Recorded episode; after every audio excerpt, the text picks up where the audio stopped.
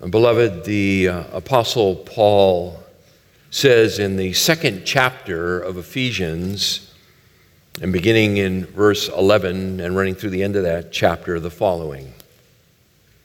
Therefore, remember that formerly you, the Gentiles in the flesh, who were called uncircumcision by the so called circumcision, which is performed in the flesh by human hands, Remember that you were at that time separate from Christ, excluded from the commonwealth of Israel, and strangers to the covenants of promise, having no hope and without God in the world.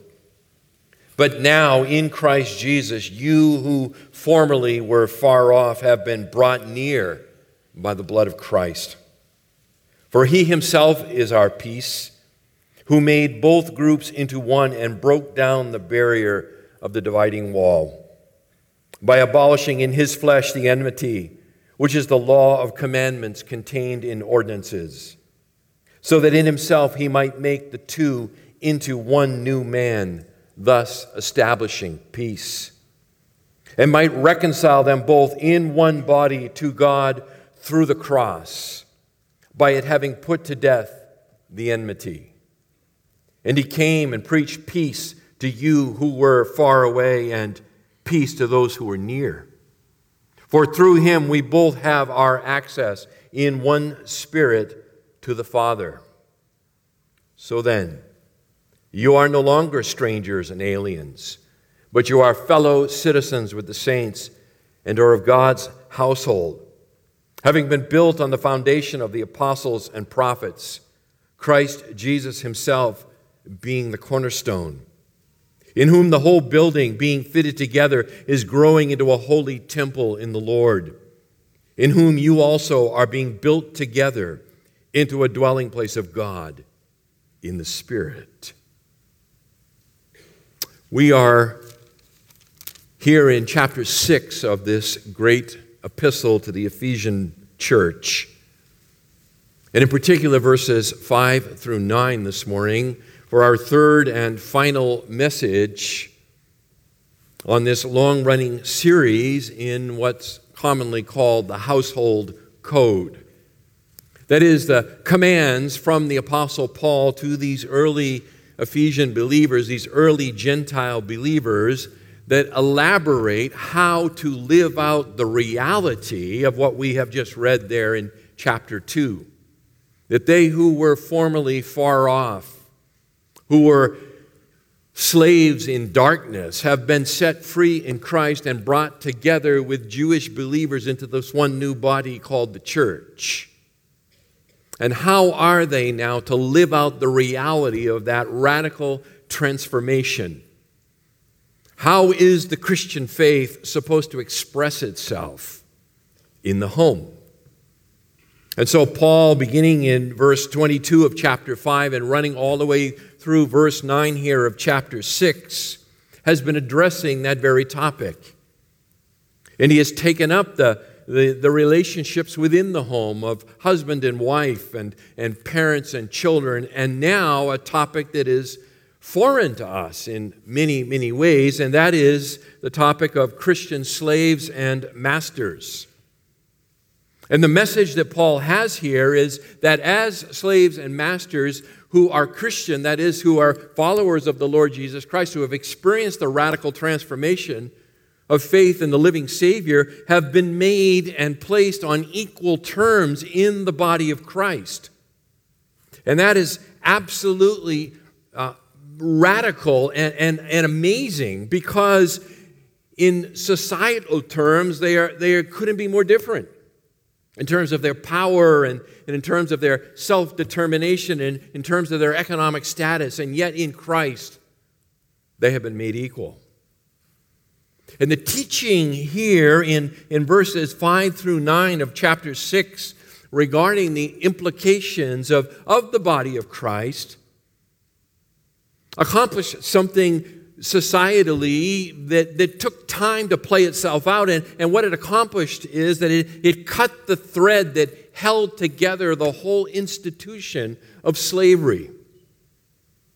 And by cutting that thread, it, it assured the ultimate undoing of what had for centuries been common in the ancient world. Now, it didn't end it all at once, but that radical message of equality in Christ cut the thread and led to the eventual unraveling of slavery. It just took time. It took time. Listen to Paul's words here, beginning in verse 5. Slaves, be obedient to those who are your masters according to the flesh, with fear and trembling in the sincerity of your heart as to Christ, not by way of eye service as men pleasers, but as slaves of Christ, doing the will of God from the heart. With goodwill render service as to the Lord and not to men, knowing that whatever good thing each one does, this he will receive back from the Lord, whether slave or free. And masters, do the same things to them and give up threatening, knowing that both their master and yours is in heaven, and there is no partiality with him. Now, we don't live in a slave economy. It, none of us have any experience with it. The closest we might have would be the history books that have, have spoken of the blight of American slavery which was an awful and dreadful institution, but was not, as we pointed out some weeks ago, identical with what was going on here in the first century. And because we have no direct experience with slavery, it would be easy to just sort of read this and pass over it quickly. But I think there's profit here for us in, in understanding what Paul is saying to the believers of that first century who found themselves in a situation they could not have imagined anything different. That's all that any of them had ever known or could ever conceive. And as we understand what Paul has to say to them, particularly slaves who are, who are living in, the, in very difficult circumstances, that we can make application to our own situation in terms of the job market and, and how we find ourselves employed. And so we've entitled this, this section of the, of the household code, Living and Working in a Bad Situation.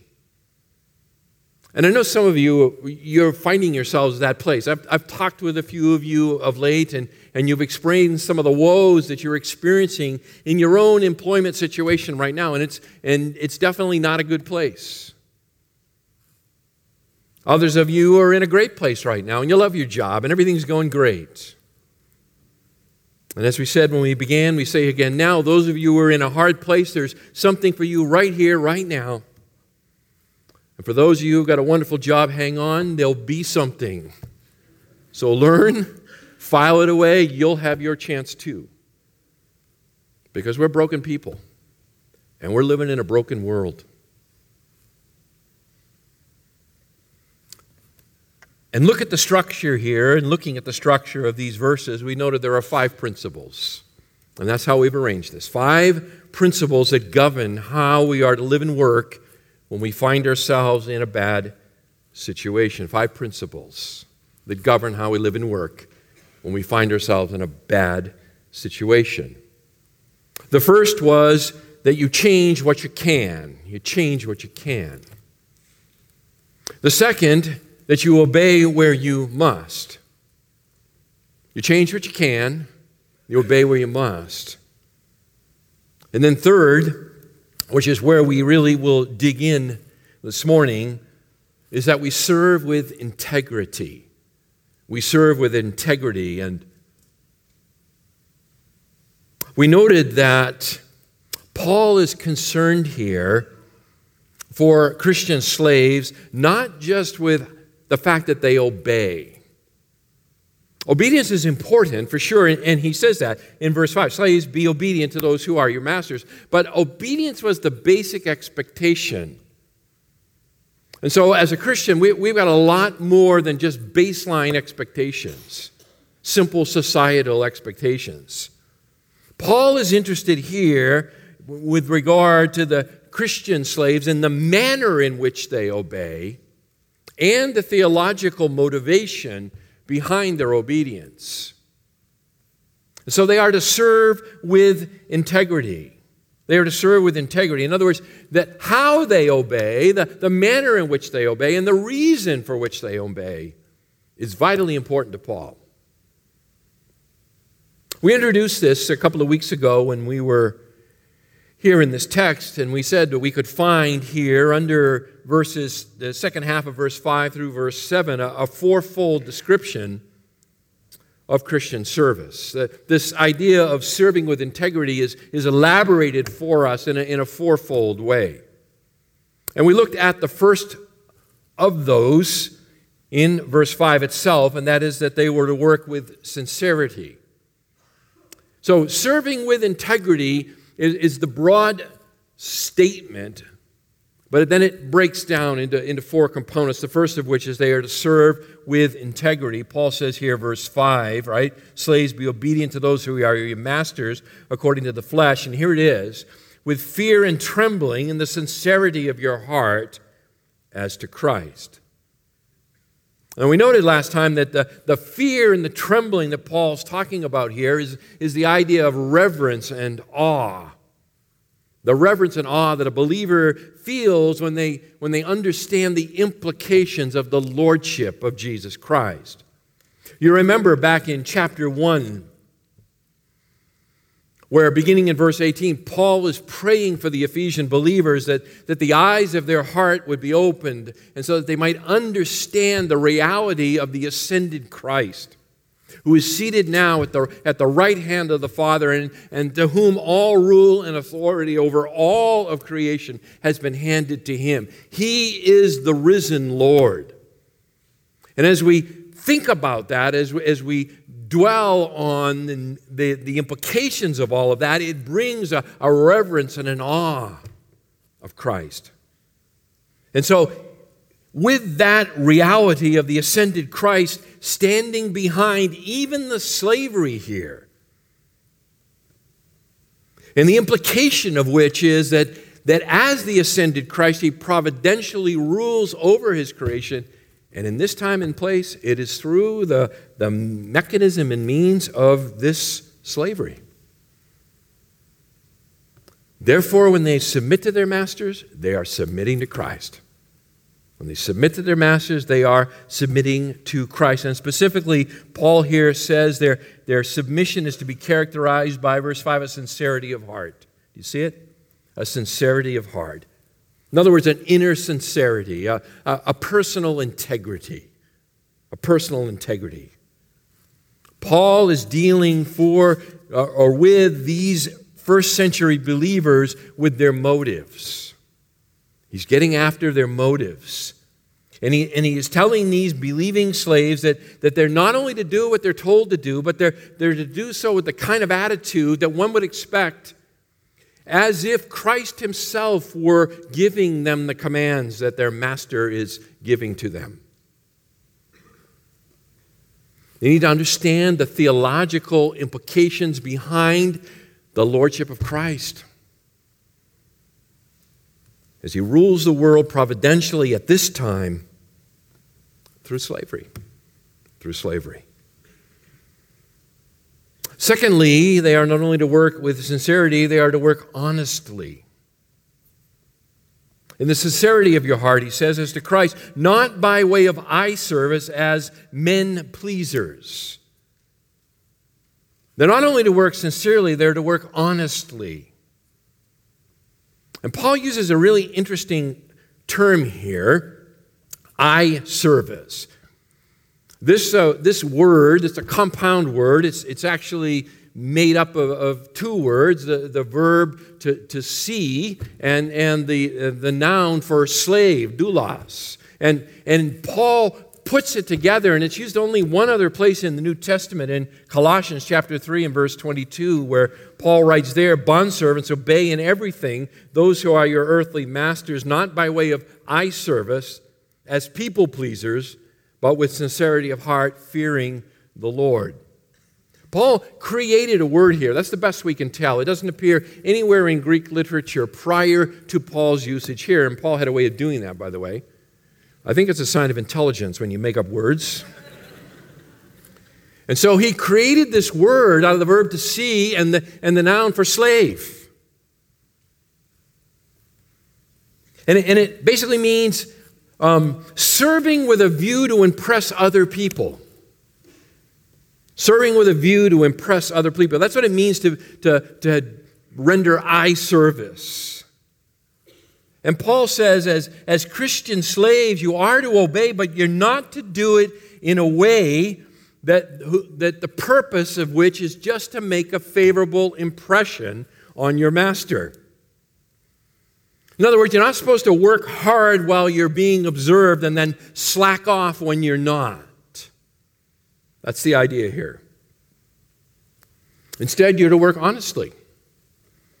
You're to provide a solid day's work without regard to whether the master is there watching you or not, or whether he's turned his back or, or not. You're to work honestly for him, regardless of whether he sees you or doesn't see you. How relevant this is, isn't it, to the day and age in which we live? I can remember I was about 16 years old when I was introduced to the ways of the world with regard to uh, working for eye service. I had gotten a job in a grocery store working in the dairy department of the grocery store, and I was trained by uh, a guy who was about 30 years old and was a Navy veteran.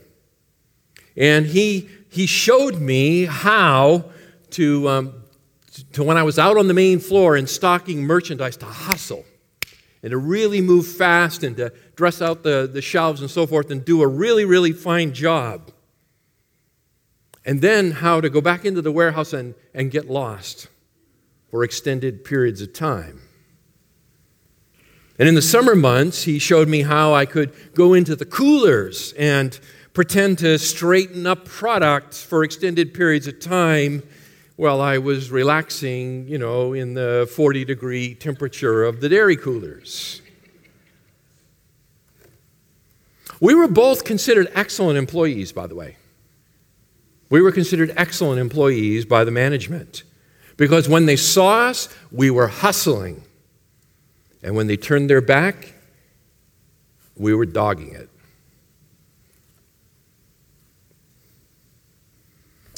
It was quite a few years, actually, before I came to understand the, the reality of the situation there. I, at the time, I really didn't think there was all that much wrong with it. It was only when I became a believer and began to reflect back onto it that I could understand the realities of what it really was. And, beloved, it's a, it's a sad commentary on the American worker today that many, many uh, companies feel like they have to install video surveillance so that they can keep track of their workers, so that they can know that they're actually working and not pilfering from them. For Christians, we don't need video surveillance to work hard. We don't need that. We're, we're, to be honest, in the marketplace because we are Christians because it is a fulfillment of the second great command, which is to love your neighbor as yourself. Because we do our work under the lordship of Jesus Christ. They are to work sincerely, they are to work honestly. Third, they are to work wholeheartedly. Verse 6 again. Not by way of eye service as men pleasers, but as slaves of Christ doing the will of God from the heart. In other words, in contrast to, to rendering your service only when the boss is looking, Paul is, is enjoining these believers to recognize the ultimate reality that their, their master is Christ. And therefore, their service to him is, is to be literally from the soul, out of one's innermost being. In other words, they're, they're to serve their master with a, their earthly master with a level of dedication that is internally motivated and based upon the recognition that their, their ultimate master is Christ. And as they serve their earthly master, they're serving Christ, and this is the will of God for them. Again, over in Colossians chapter 3, verse 23, Paul speaks of the same thing to the believers there, and he says, Whatever you do, do your work heartily, as for the Lord rather than for men. In other words, when you work, you work wholeheartedly, and you do so because you know you are working for Christ. You are working for Christ. And as you do that, you are offering Christ your worship. Your worship. Work wholeheartedly. Fourth, fourth, they are to work enthusiastically, sincerely, honestly, wholeheartedly. This is what it means to, to, to serve with integrity here. They're to work enthusiastically, verse 7. With goodwill, render service as to the Lord and not to men. Do you, do you see how all through this, Paul continues to say, Listen, I know you're serving an earthly master, and I know it's a hard place, but recognize this that behind him stands Christ. And when you serve him, you are in effect serving Christ. And so Paul continues to provide that reminder to them, that theological motivation for how they are supposed to serve. Because we're serving Christ, I mean, I'm sorry, because they are serving Christ, and yeah, by application, because we are serving Christ as we work, right? Then we should render that service with a, with a good or a positive attitude, with goodwill. The, the idea here is, is with a positive attitude, rather than to serve grudgingly. Now, listen, when you're a good worker, when you are a good worker, it's likely you're going to stand out from the unbelieving world. Most people are not good workers. Most people are lazy, self absorbed, want to do as little as possible. So when you work as a Christian and you work according to your Christianity, you will likely stand out. And they would have stood out in their day as well. And they, they probably would have drawn the favor of their master. I mean, people notice. And in particular, what people notice is your attitude. You know that? If you've got a good attitude, particularly if you've got a nasty boss, and you still have a good attitude, that really stands out. People notice your attitude in these things. But, but Paul says here that the ultimate motivation to this, even in a, an inherently unjust system, is the recognition that the ultimate obedience is to the Lord. You see it? So work with a positive attitude, render your service with a positive attitude as to the Lord and not to men. It doesn't matter whether your boss is a jerk or not. Because your ultimate boss is your perfect heavenly master, that is Christ. Paul is calling on these Christian slaves to serve their earthly masters in a way that is qualitatively and quantitatively different from all the unbelievers around them. Why? Why? Because by serving them in that way, they are serving Christ. You see it again. With goodwill, with a positive attitude, render your service as to the Lord, not to men.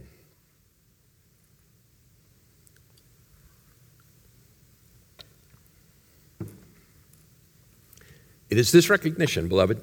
It is this recognition that Christ stands behind our work, that He sanctifies it, He, he sets it apart as, as ultimate service to Him that changes everything. Changes everything. It, it turns work from drudgery into worship drudgery into worship, even when you got a nasty boss.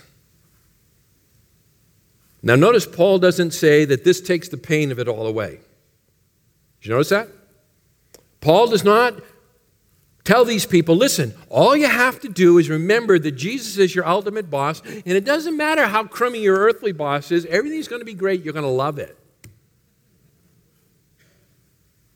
He doesn't promise no pain. He doesn't promise no pain. But what he says is that it changes your focus, it allows you to see God's great gospel purposes that lie behind the pain, and that changes everything. That changes everything. Peter speaks in a similar way when, when Peter says, If you serve an unreasonable master, remember that Christ suffered for you without uttering any threats. The gospel changes the way we approach it, it doesn't take the pain away. Now, just applicationally thinking about this, if, if this is the way a Christian slave is to serve their master, then what would Paul say to us moderns, right? With how we are supposed to serve our employers so that we don't blunt the Christian gospel at work. If they are to serve with good attitude, if they are to serve wholeheartedly, if they're to serve honestly, if they're to serve sincerely, in circumstances far more difficult than ours, then what would he say to us? What would he say to us?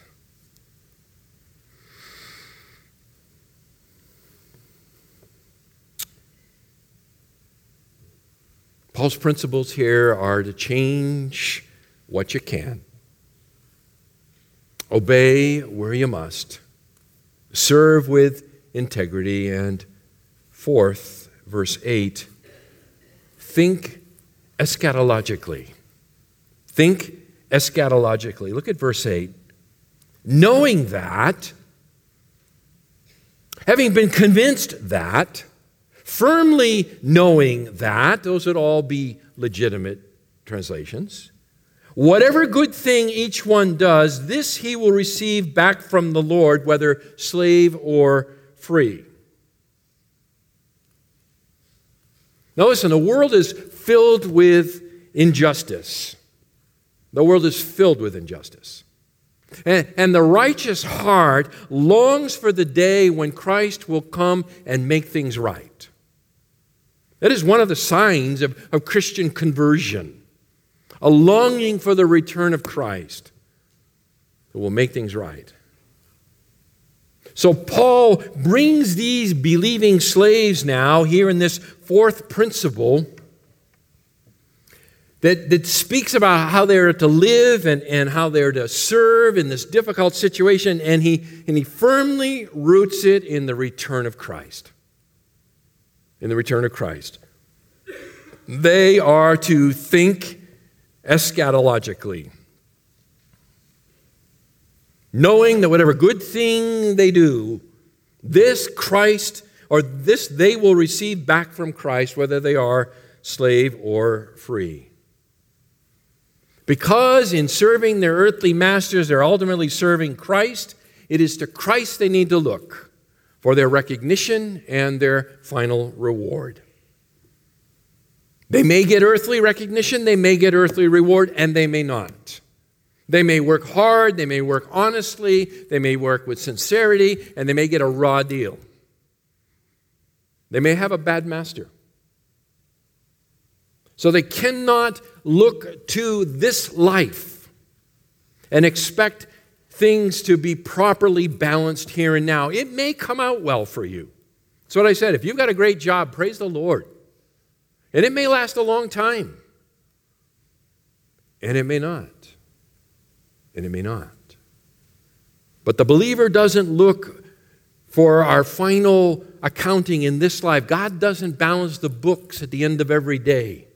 But for the Christian, we look beyond to the, to the life to come, and our, and our true reward for our Christian obedience comes not in this life, but in the next.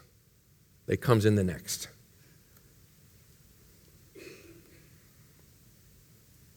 The verb that Paul uses here to, to speak about Christ's reward or repayment. Komidzo is the, is the Greek word here. It means to receive or to, to recompense. Right? Knowing that whatever good thing each one does, this he will komidzo, he will receive or he will or it will be recompensed back to him from the Lord, whether slave or free. And this verb is, is uh, it appears in a very, very key text. And the key text that it appears in is 2 Corinthians chapter 5 and verse 10. And it is used there in, a, in, a, in the context of eschatological judgment, and specifically the judgment that all Christians will undergo at what is known as the Bema seat of Christ. The Bema seat. Now, this is not a judgment of our sin, because our sin was dealt with by Christ on the cross, but this is a judgment of evaluation of our life. And it is for the purposes of providing eternal reward, right? Paul says, 2 Corinthians chapter 5 and verse 10, For we must all appear before the judgment seat of Christ. The Bema is the, is the Greek, the Bema seat of Christ, so that each one may be recompensed for his deeds in the body according to what he has done, whether good or bad. All right, so here's the deal. Following the rapture of the church, which occurs prior to the beginning of the tribulation, all Christians will be brought before the judgment seat of Christ, the Bema seat of Christ, and they will be evaluated by Christ as to their Christian discipleship. Those deeds of faith, often done in secret, many times uh, done in the face of adversity, these will receive Christ's reward. Those faithless deeds, which have no eternal value, will be burned up.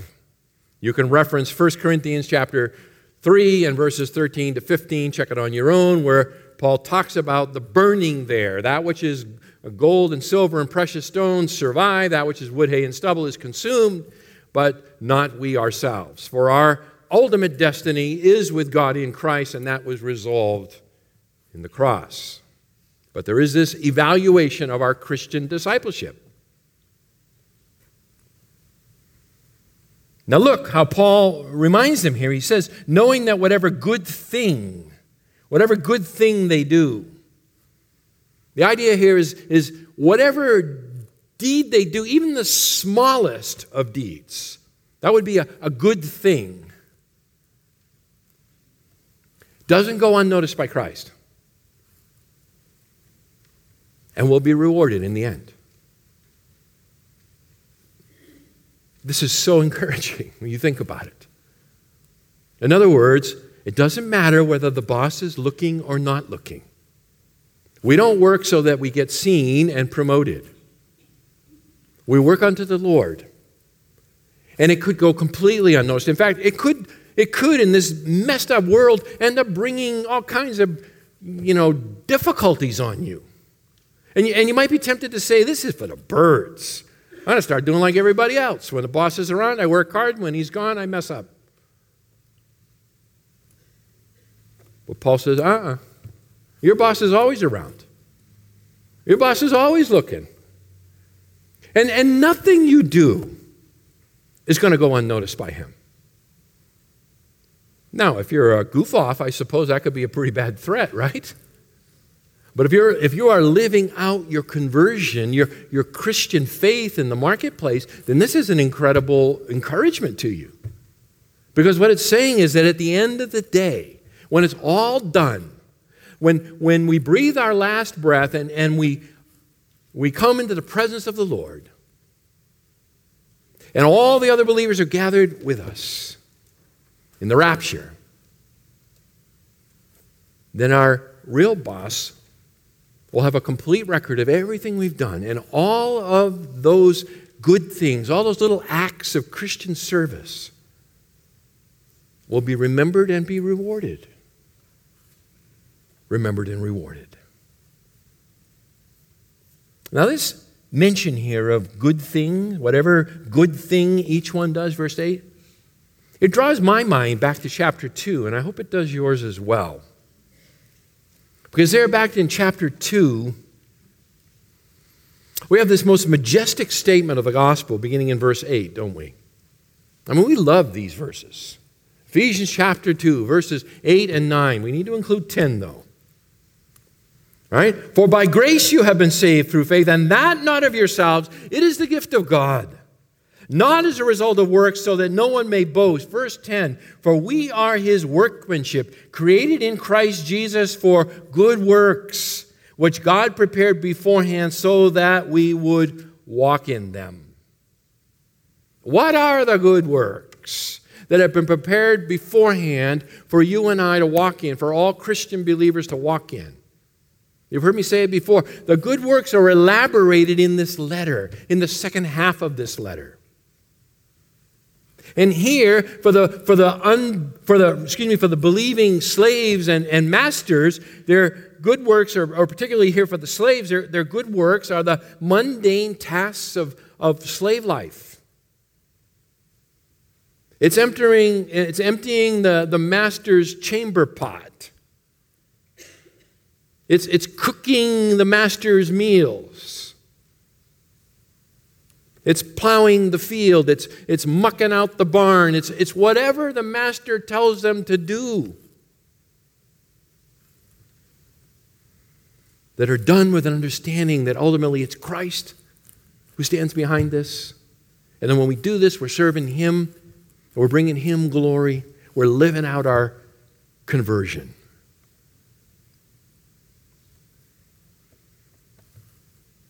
That reality of Paul's statement here, right? The good works which God has been has prepared beforehand so that we should walk in him. It is dramatically illustrated here in the life of a household slave. Listen, if the life of a household slave and all the things they're called to do is the good works that God has foreordained for them that bring glory to Christ, then for you and me in our life, we don't have to do that stuff. So everything I'm called on to do, everything you're called on to do, is ultimately to Christ. And done with the right attitude, right? served with integrity, brings glory to Christ. Fifth principle, verse 9. Practice mutuality. Practice mutuality. Verse 9. And masters, do the same things to them and give up threatening, knowing that both their master and yours is in heaven, and there is no partiality with him. Now, just like in marriage, which was the first topic that was handled, right, in the household code here, and just like in parenting, Paul ends this section with instructions to the dominant member in the relationship. So he ends his section on husbands and wives. He addresses wives first, then he addresses the husbands. In the parent child, he addresses the child first, and then he addresses the parents slash the father. Here, he addresses the slaves first. He ends with the master. And his statements here are radically countercultural, just like they were for husbands, just like they were for fathers and they reflect the transformation of the relationship that is brought about by Christian conversion. Masters do the same things to them. Specifically, here, Paul is calling upon the Christian masters to do two things. To do two things here. They are to display the same integrity in attitude and action toward their slaves as the slaves are called upon to display towards them. They are to, right, do the same things. In other words, they're to act with sincerity, they're to act with honesty, they're to act with good attitude towards their slaves. This is revolutionary.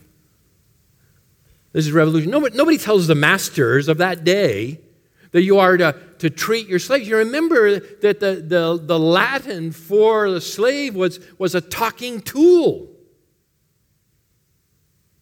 And here Paul is saying, There's this elevated level of service of them to you because of who they are in Christ. But guess what? There's an elevated level of responsibility for you as a Christian master back to your slaves.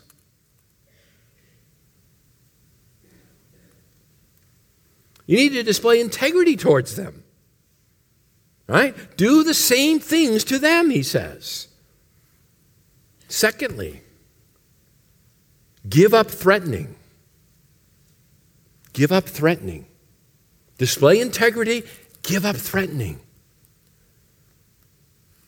In other words, give up what is the societally accepted prerogative of threatening violence in order to manipulate and motivate your slaves.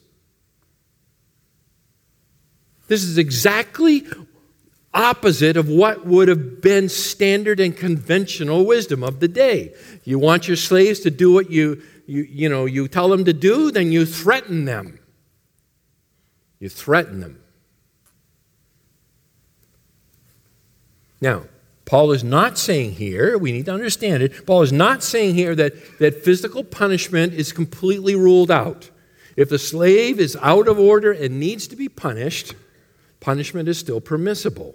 It would, it would need to be obviously administered with Christian charity and compassion and all the rest of that. And you can look into the Old Testament and you can see those things, right? We, we looked at some of that stuff.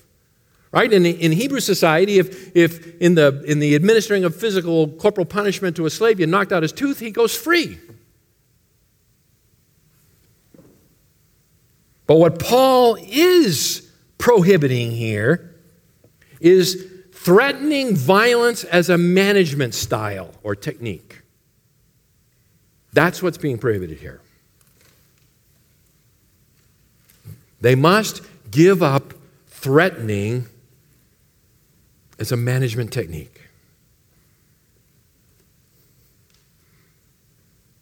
Now, we should be able to identify with this because threatening as a management technique is prevalent today in our world. I can remember early in my working career, stretching back nearly 40 years now, actually more than 40 years now, barely. That I was in a meeting one time where I saw a grown man reduced to tears by a vice president who harassed him, humiliated him, and intimidated him in front of his coworkers. All because the man showed up unprepared for a meeting. We're talking a grown man reduced to tears. I remember years later being in a room and witnessing the vice chairman of Bank of America. At the first merger meeting between the lending group at Security Pacific Bank, of which I was a member, in which all of us officers were together in a conference room along with the president of our subsidiary. And I can remember the vice chairman of Bank of America going off on the president of our subsidiary, profanely, publicly, dressing him down in front of us for the expressed purpose of putting fear in all of us. And the issue that he dressed him down over was that we forgot to provide a Diet Coke for him to drink to accompany his jelly donut for breakfast. Yeah. A vice chairman of Bank of America. That tirade went on for 15 minutes.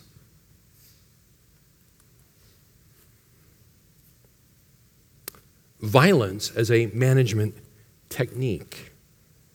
Those are just a couple of the stories from my prior working career. I'm sure that you could add many of your own.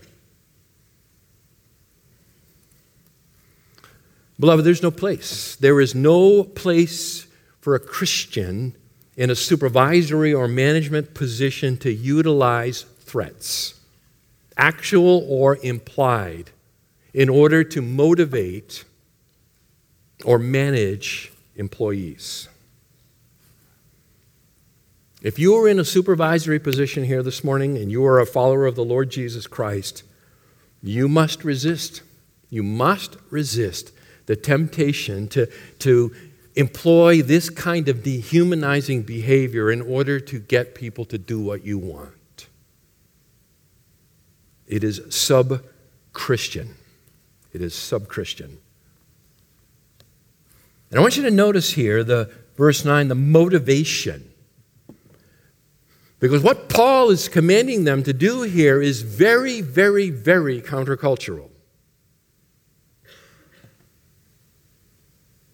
So, the motivation for them to give up what is their societal privilege, in other words, the, the threat of violence, is grounded in, an, in a threefold understanding. Give up threatening, knowing that both their master and yours is in heaven, and there is no partiality with him. In other words, that even though they are an earthly master, they have a master. You see it, both their master and yours, that is Christ. And they are accountable to a higher authority, just like the slaves are. And this is a radical concept in the Roman world of this day. This puts slaves and masters on equal spiritual footing. I told you, this snipped the thread that led to the unraveling of this savage system of slavery that existed in the known world and had existed for millennia. They are in the same body of Christ. They are thus equal in Christ. The human master has the same master as the slave. They are both under the authority of Christ.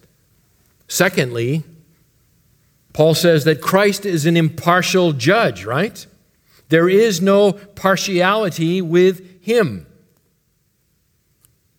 Christ is an impartial judge. In other words, Jesus Christ is not impressed with how much earthly authority you have, how much earthly status you have, how much earthly wealth you have, how much you know, what people you know. None of that stuff cuts any ice with him. He could care less. So, his evaluation, his judgment of you, if you find yourself here in a position of great authority, he is unimpressed with it. He does not receive a face, literally, to be the word impartial means. Therefore, masters and slaves, they stand on equal footing and they will receive equal treatment in an evaluation of how they carry out the implications of the gospel in their various social settings. In other words, the slaves will be held accountable by Christ and will receive reward by Christ for how they carry out Christ's instructions to them as slaves. The masters will receive an evaluation from Christ will receive the reward or lack thereof from Christ based on how they carry out what Christ expects of them. And that leads to the third statement here, and that evaluation is at the Bema seat of Christ, right? Verse 8. Knowing whether good, uh, whatever good thing each one does, this he will receive back from the Lord. Notice it, whether slave or free. In other words, both slaves and free by extension, masters stand before the Bema seat and are evaluated. So, slaves and masters, you have the same, you have the same master, Christ, you're accountable to him. He judges impartially, and you will be evaluated at the Bema seat. Now, some in reading this believe that Paul is teaching an egalitarian doctrine here. A basic egalitarian doctrine. In other words, that he is wiping out distinctions. He, but he's not.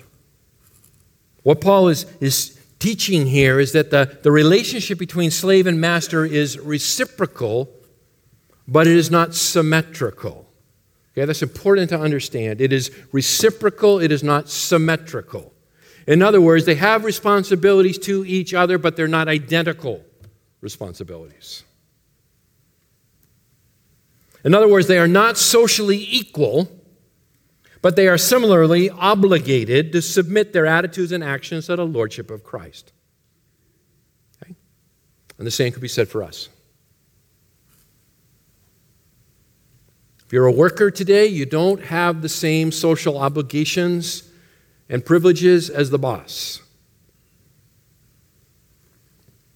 And as a boss, you don't have the same responsibilities as the worker. Okay? But there is a reciprocal responsibility as a Christian worker, a Christian boss, that derives from the fact that you are both part of the body of Christ. So, no, Paul does not command Christian masters to free their slaves. Rather, he commands them to treat them in a way that recognizes their status that both master and slave are joint heirs with Christ and subject to his gracious lordship over both of them.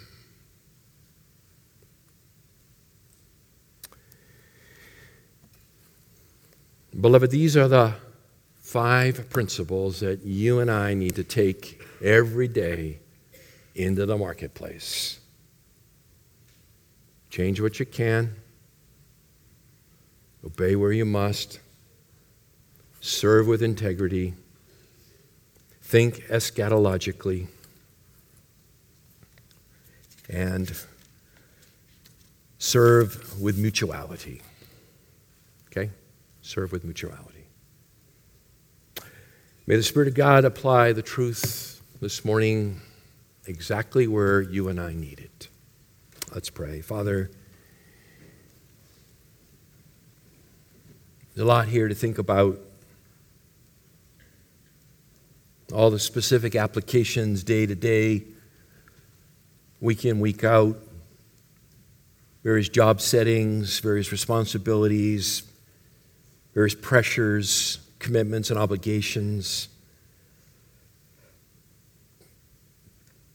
But, Father, one thing that is clear is that our Christian faith is not just a Sunday faith. It's just not a gathering here for a couple of hours on one day a week and singing about who we are in Christ and all that has happened and, and changed.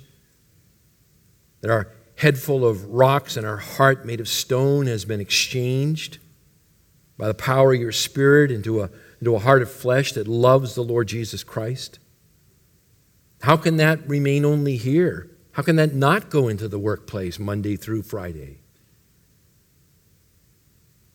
And so, oh Lord, we pray you would increase our faith. I pray specifically for my brothers and sisters here this morning who are finding themselves in a very difficult situation. They're working for someone who is ungrateful, someone who is harsh, perhaps, maybe even dishonest,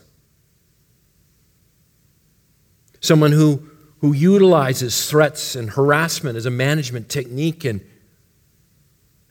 and Father, I pray that you would give my brother or sister here wisdom in, in how to sort through this. And, and if it's time to change, then, then I pray that you would enable them to be able to do that and you would provide alternative employment situations for them.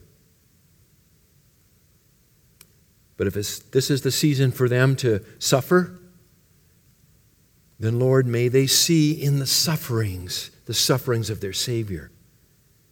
And in that, may they take hope. For Jesus, for the joy set before him, despised the cross and the shame.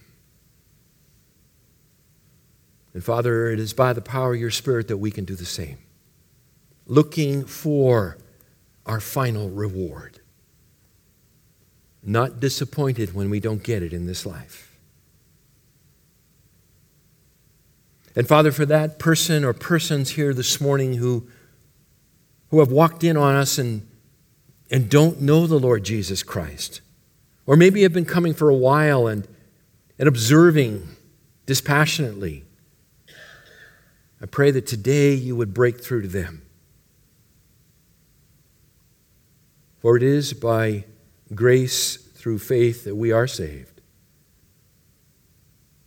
in the finished work of the Lord Jesus Christ. Father, may they be drawn to that truth. Open their eyes to believe. that they too may experience the tremendous freedom of the Lordship of Christ. And it's in His name we pray. Amen.